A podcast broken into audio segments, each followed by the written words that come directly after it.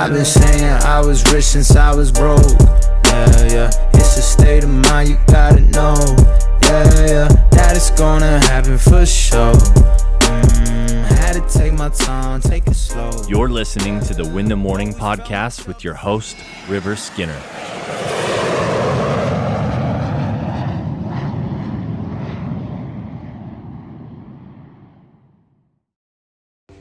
Good morning and welcome to the Valid Morning Podcast. Today's topic is this just because you don't see it doesn't mean it's not there. Like let's just talk about like reality. And the reality is is just because you know the in our in our mind we think whatever we see is real and whatever we don't see must not be real, right? But I mean, just just to think about this for a second, there's so much more going on around us that we don't even pick up consciously. Like think about a dog whistle. We can't hear a dog whistle, but it doesn't mean that it's not there. There's colors in the color spectrum that we can't see, yet are still real. There's people that can only see in black and white. They're colorblind, but it doesn't mean that my visual of green is fake right? So there's obviously stuff going on beyond what our conscious believes. And I'll give you an example. Um, have you ever read a book and you literally read the whole book, or like a whole page, and then you looked back on that and you're like, dude, I don't, I don't even remember anything I just read. Or have you ever been listening to a podcast for five minutes and then all of a sudden you snap back out of it and it's playing and you just forgot that it was playing in the background, yet the music or the podcast was still going, yet you didn't hear a word of it.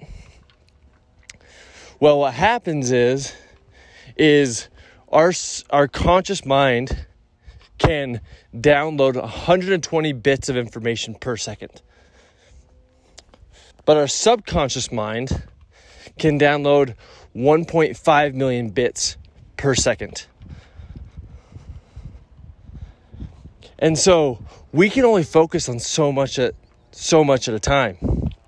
And so what happens is, is if we are listening to a podcast, reading a book, whatever, and if our subconscious tells our conscious mind this is irrelevant information, it'll just delete the information. Although it's still happening, it'll just delete the information.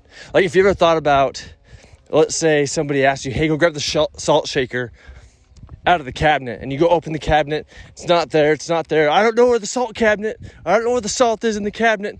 It's right there honey i, I promise you. No it's not. I'm looking at it right now. And then they're like let me show you and they walk to the cabinet. They pick it up right in front of your eyes and say here you go. Our mind will auto delete information that is unimportant to us and so there's things that are going on around us, good or bad, that are happening, but sometimes we're just not aware.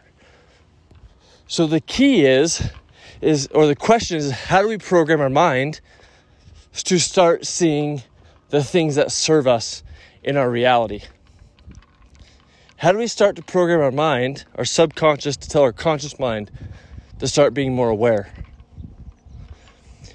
And I have I've been taking this NLP course. It's uh, a neuro linguistic programming, and it talks a lot about programming. Obviously, programming our mind, and it really comes down to being intentional.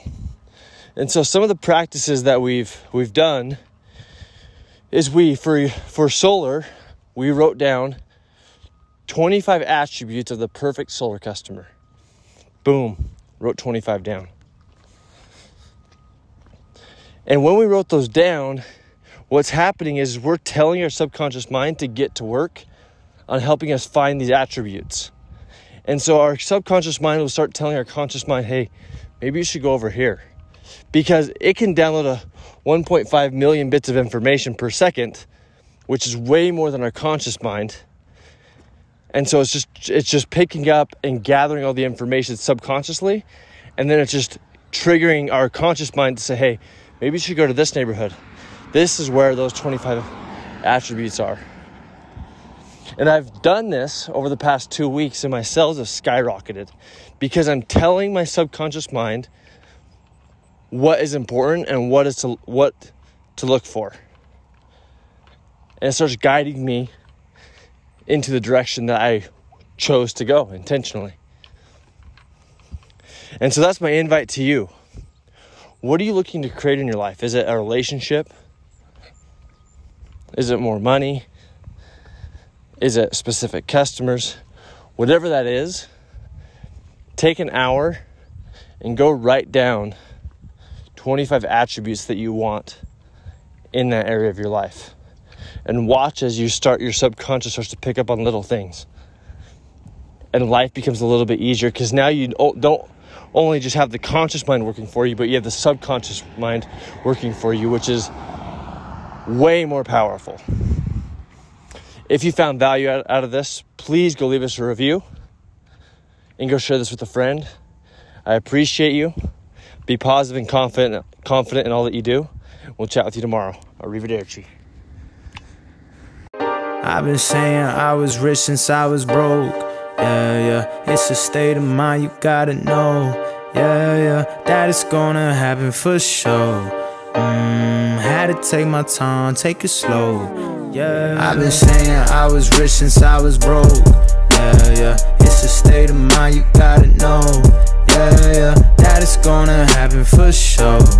Mm, had to take my time, take it slow.